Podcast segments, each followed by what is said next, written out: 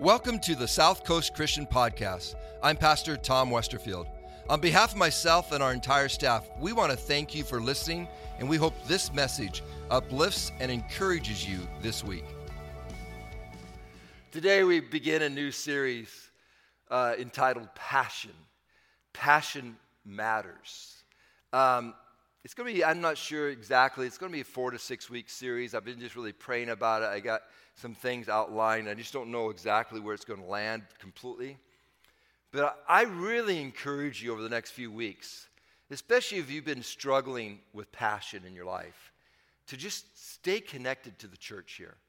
Make sure you just stay calm. I'm going to make a commitment the next four or five weeks. I'm going to come to church because I need this changed in my life. Um, let me ask you the question.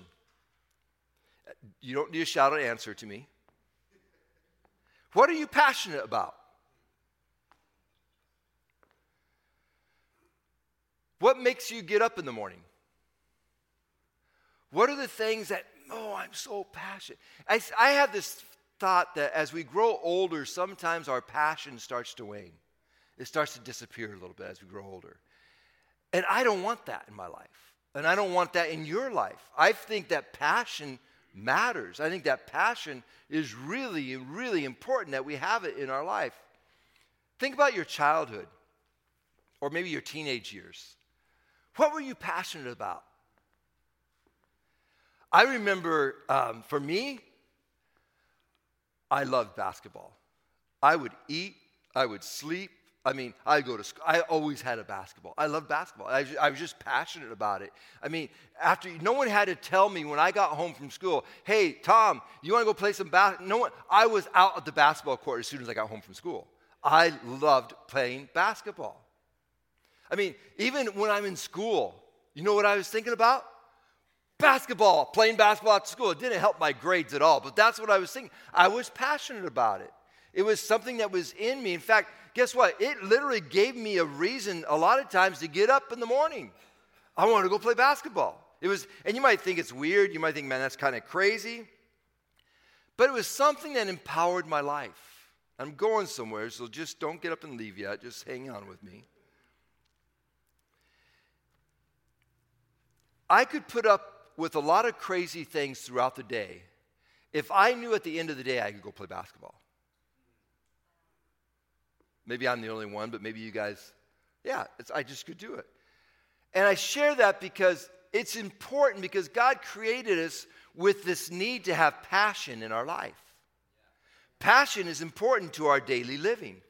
In fact, during this COVID pandemic, I think this was a, was a major problem was that this inability for people to engage in their passion. And it caused a lot of people difficulties because all of a sudden we got shut down, and all of a sudden the things that we were passionate about we couldn't do. And especially young adults, when their passions were stripped away from them, all of a sudden everything seemed to, to leave, and it seemed like they had no purpose. In fact, some felt like they had no purpose to live. True story. Sad. But it reminds us that passion matters. So, what is passion? When Jesus was teaching on money and possessions in his famous message on the Sermon on the Mount, he made the following statement in Matthew chapter 6, verse 21. He says, Wherever your treasure is, there the desires of your heart will be also. The Greek word cardia refers to the heart. It can also be translated as inner self. It's, it's something that's inside of us. Jesus was identifying passion as something that comes from within. It's an emotion that drives us towards something. Basically, Jesus is stating, Your passion is going to drive you towards what you treasure. What do you treasure? Guess what? Your passion is going to be connected to that. I think most of us would agree with that statement that your passion is fixed on what you value. Think about it. Nothing great really happens unless you have passion. Passion is an energy that propels us into the future. It, it was passion that really took astronauts to the moon. We, if, if you, you might have been alive back in those days. I don't think I was. I was born in 64, whenever that was, but maybe I was, but I don't remember it. But there was a passion in America that we're going to get to the moon. Astronauts actually gave up their lives so that we could, we could get to that journey and get to, that was passion. It was to accomplish the goal. Think about parenting. A good parent has a passion towards their kids because why? They value or they treasure their kids. Some of you have a passion for your dogs. I mean, you literally have a like a cradle thing that you walk your dog in, and they don't. They, yeah, they don't get any exercise because you're always doing the exercise for them. Stop that. Let your dogs get exercise. But parents have a passion towards their kids because grandparents, you guys will transfer your passion from your kids to your grandkids. I'm looking so forward to that day when it's coming where I can all of a sudden transfer my passion. Passion is what makes a grandfather get on the floor and act all goofy and stupid and, and roll around with his grandkids and then he, you know takes him 20 minutes to get off the floor because he hasn't been down the floor for so long but it's passion because he loves his grandkids. He values them. We have a passion for what we treasure. I want you to listen to the words of king david. This is when he's in the wilderness of judah. And you got to remember that the presence of God would come upon David. And it wasn't like what we live today where we are actually have the we can have the gift of the Holy Spirit 24/7. David was anointed with the presence of the Holy Spirit. But there was times where David was like, "Man, where are you, God?" Listen to this passage of scripture in Psalm 63 1. It says, Oh God, you are my God. Earnestly I seek you. My soul thirsts for you. My flesh faints for you, as in a dry and weary land where there is no water. The sustenance of David's life was all about his heavenly Father, about the presence of God. It's a beautiful psalm that describes David's passion. Without God, David recognized that he was nothing. Having passion in your life is life changing. It takes life from a place of ordinary and it moves it into the land of extraordinary. Do you know what I'm saying? Without passion, we just wake up every morning, get out of bed, okay, I'm to go to work. I hate work. I hate work. I hate work. You have your dry toast with a little bit of a little bit of oil spread, whatever you put on it, because you have uh, you have high blood pressure. I hate this whole. I hate life. Take all your pills. You get going. Some of you young people don't know what I'm talking about. You're coming. You're, it's coming your way. Just get ready. And life just becomes ordinary. But what happens if we could apply some, apply some passion in our life where we take ordinary living to extraordinary places? Where all of a sudden now we don't wake up just thinking, oh man, it's another day.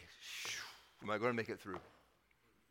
What happens if we wake up and say, oh man, it's another day? I'm talking to myself as well man, it's another day where I can, I have breath in my lungs and I can go out and make a difference in this world. Passion. There's an interesting, um, and by the way, just thought, passion does not come out of fear. Passion comes out of faith. If you don't live by faith, you'll never discover passion.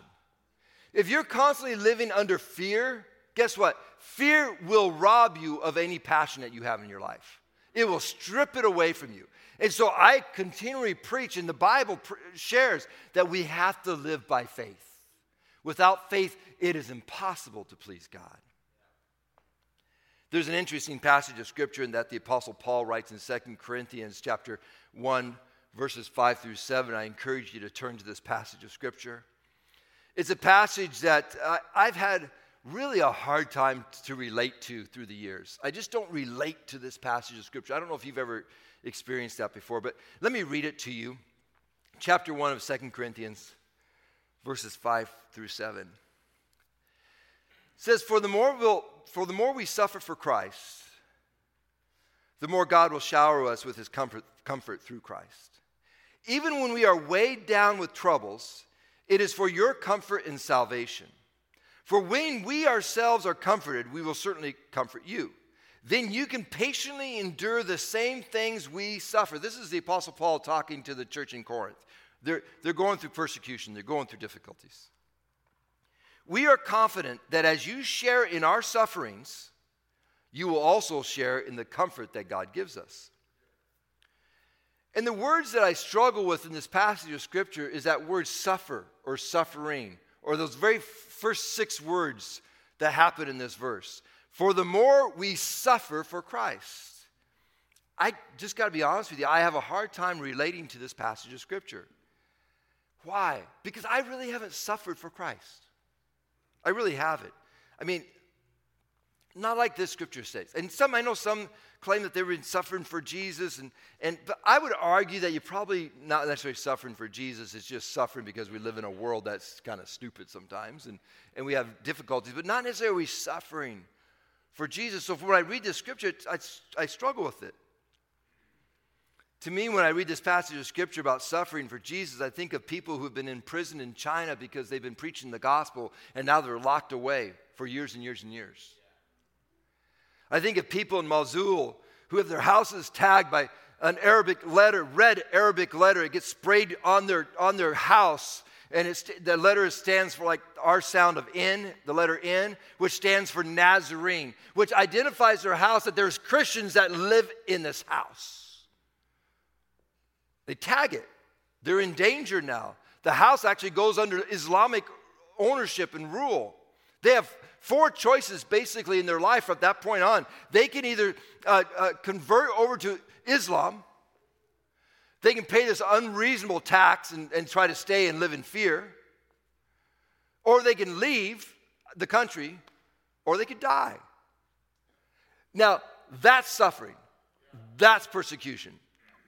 I haven't experienced that. To me, when I read the scripture about suffering for Jesus, I think of people who've been imprisoned. And it's not the same thing that we've that we, I don't think, ever experienced. I think about the Apostle Paul, who wrote about his sufferings, how he'd been stoned and beaten multiple times, imprisoned for the sake of preaching the gospel. How can I ever relate? Because I need to relate to the Bible. I need to have the Bible living in me. And how, how can I relate to this type of suffering? I don't, I don't live in those times. And I know that, hey, maybe we're going to get to those times. I wonder sometimes that now with, with how sometimes the, the, the, the, man, if you're passionate about God, you're looked down upon in this world. I'm just saying. It, it's kind of like, ooh, don't be passionate about God. Freak people out.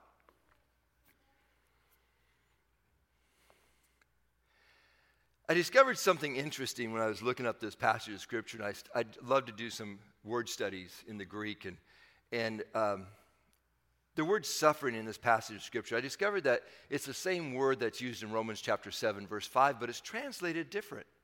Instead of being translated as suffering, it's translated as passion. And the Greek word that is used there can either be translated as suffer or passion, depending on context this word can be tr- translated that direction. And I believe Second Corinthians chapter 1, and I want you to, I want to state this very, very clearly, because I don't want you to leave from today and say Pastor Tom's a heretic or that Pastor Tom is changing God's word. Don't do that, please. Listen to me. I believe Second Corinthians chapter 1 is translated correctly because this really is talking about suffering. But I want you to look at what happens if I replace the word suffering with passion in that scripture we just read. For the more we have passion for Christ, the more God will shower us with his comfort through Christ. Even when we are weighed down with troubles, it is for your comfort and salvation. For when we ourselves are comforted, we will, we will certainly comfort you. Then you can patiently endure the same passion we have. We are confident that as you share in our, normally you would say suffering, as you share in our passion, you will also share in the comfort that God gives us. I share this thought not to retranslate the scripture because it's translated correctly, but I wanted you to catch how suffering and passion are so similar. It's the same Greek word. You can see if you truly have passion for something, you will choose to suffer or die because of your values. You will choose to suffer or die because you're passionate about what God is sharing or you're passionate about your children. You would die before your child would die. You're passionate about it. The passion of the cross. What does that mean? When I say the passion of the cross, what does that mean to you? The passion of the cross. Isn't it all about the sufferings that Jesus chose to endure for you and for me? Yeah. Isn't that what it's all about? For you who are watching online, isn't the passion of the cross because Jesus was willing to be so, you were so valuable to him. You were so important to him that he was willing to lay everything down. He was passionate for you. I'll probably never be able to relate to the suffering that Jesus went through or the suffering that the Apostle Paul went to, but maybe I can relate to the passion. Maybe my heart can hurt over those who don't know Jesus. Maybe my heart can have a compassion to, to, towards those who, who, who are in need. Like the youth this last Saturday, where they were packaging up food and sending it off. Maybe my heart can, can ache over those who are living in persecution and I can be praying for people, for missionaries that I know that are in China right now doing an underground Bible school. Every day their life is in danger, but they have a passion for God. Passion matters. It's what motivates us to help others, right? If you don't have any passion, you're never going to help anybody else. You're just going to help yourself. It's what motivates us to endure difficult times without passion. Now, see, the problem with the, the whole COVID pandemic that we had, people had their passion in the wrong place. And so when the pandemic hit, some struggled with it because their passion was in things instead of in God. And we're going to talk about that. And there's nothing wrong with having passion in other areas of your life, but it is wrong if that passion is greater than your passion for Christ. Passion matters. It's what motivates us through difficult times. It's what motivates us sometimes just to get out of bed. You got to have passion. You got to live with passion. We need passion. Without passion, life becomes routine and dull. We need a passion to live life that is fulfilling. Don't you want your life to be fulfilled? Don't you want your life when you get to the, to the end of life, you can look back on it and, and say to yourself, I mean, I want to hear the words that Jesus says, Well done, thy good and faithful servant. But I'd like to be able to even say to myself, You know what, Tom? You did okay. You were passionate. You served. You loved people. You made a difference in lives. You helped when there was, need, where there was a need for help. It wasn't just about you, it was about others. That's what God wants us to get, get us to. His two greatest commandments, let me change the words a little bit. Be passionate about me. That's what God says to us. Love the Lord your God. And be passionate about others. Love others. That's our commandment that God gives us is to have a passion in us for others. We need to have passion in our life. We need to have passion to live a life that is fulfilling. A person who is passionate about bodybuilding, guess what? They will suffer the pain to get through it.